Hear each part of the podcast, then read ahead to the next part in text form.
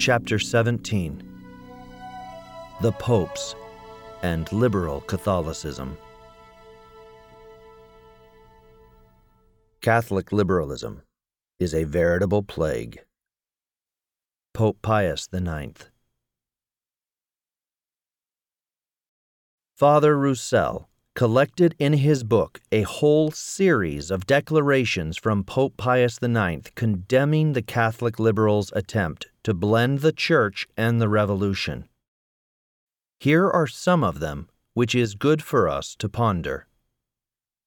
Pius the ninth to the Pilgrims of Nevers, June eighteen seventy-one. What afflicts your country and prevents it from meriting the blessings of God is the mixture of principles. I will say the word, and I will not keep it secret. What I fear is not all those wretches from the Paris Commune. What I fear are these unhappy politics, this Catholic liberalism which is a veritable scourge, this seesaw game which would destroy religion. Without doubt, one must practice charity. Do what is possible to bring back those who have lost their way. It is not, however, necessary for them to share their opinions. Pius the ninth brief to a Catholic circle in Quimper, eighteen seventy-three. Therefore, Venerable Brother, notify the members of the Catholic Association that on the numerous occasions when we have reproved the partisans of liberal opinions, we have not had in view those who hate the Church and whom it would be useless to name, but rather those whom we have just indicated, who, preserving and supporting the hidden virus of the liberal principles that they have absorbed with milk, under the pretext that it is not contaminated with an evident malice and is not, according to them, detrimental to religion, to easily infect the minds and thus propagate the seeds of those revolutions from which the world has been shaking for a long time. Pius the ninth's brief to the Catholic circle in Milan, eighteen seventy-three. Nevertheless, and although the children of the world are more clever than the children of light, their ruses would doubtless have less success if a great number among those who carry the name of Catholic did not extend to them a friendly hand.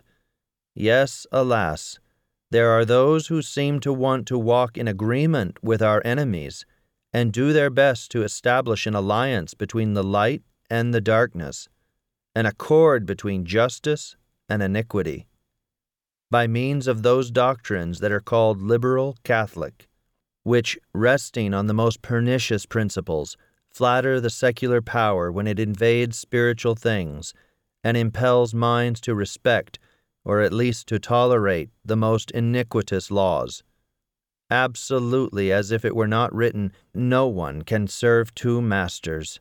Now these are assuredly more dangerous and more deadly than declared enemies, both because they further their efforts without being noticed, perhaps without suspecting it, and because, living on the edge of formally condemned opinions, they give themselves a certain appearance of integrity and of irreproachable doctrine, thus alluring the imprudent lovers of conciliation and deceiving the honest people, who would revolt against a declared error.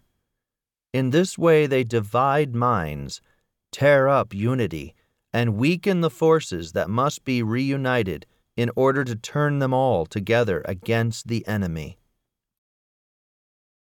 Pius the ninth's brief to the editors of a Catholic newspaper in Rodez, December eighteen seventy-six.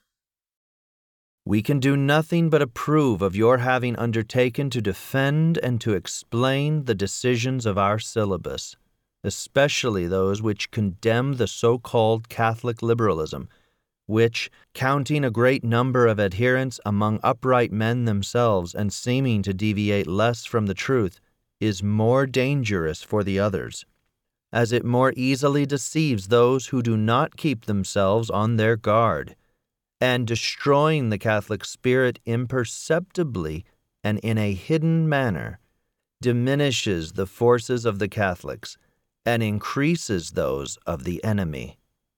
End quote. Can Catholic liberals dare, after such condemnations, to refuse the epithet of traitors, of turncoats, of dangerous enemies of the Church. To finish with Catholic liberalism considered in general, here is the judgment of an authorized witness, Emile Keller, French deputy in eighteen sixty-five, in his book, The Syllabus of Pius the Ninth and the Principles of seventeen eighty-nine. He writes, "What is, then, this transaction which has been pursued for long years and which is formulated today in a manner more and more urgent? What place do they want to give to the Church in an edifice from which it was first to be completely excluded? Liberals and governors accept it willingly as an auxiliary. Their full independence, their sovereignty without limit, and their entire liberty of action are reserved outside it and its authority. They give up to it the realm of consciences, provided that on its side it leaves politics to them, and recognizes the social efficacy of the modern ideas known by the name of Principles of seventeen eighty-nine. Captured by this seductive snare, many generous spirits do not understand that these principles, however moderate, can be rejected. Some go away from the Church, imagining absurdly that it really demands the sacrifice of progress and of liberty, certain others, on the contrary, not daring to deny the virtue of the modern formulas, make laborious efforts to persuade the Church to accept, like them, the reconciliation that is offered to it. By dint of goodwill, they believe it proven to them that, some nuances aside, the principles of seventeen eighty-nine are purely Christian principles, that it would be artful to take possession of them and to bring them gradually and smoothly to be recognized and blessed by the Holy See." That is it. That is exactly what took place at the time of Vatican Two. The liberals succeeded in having the principles of seventeen eighty-nine blessed by the Pope and by the Council.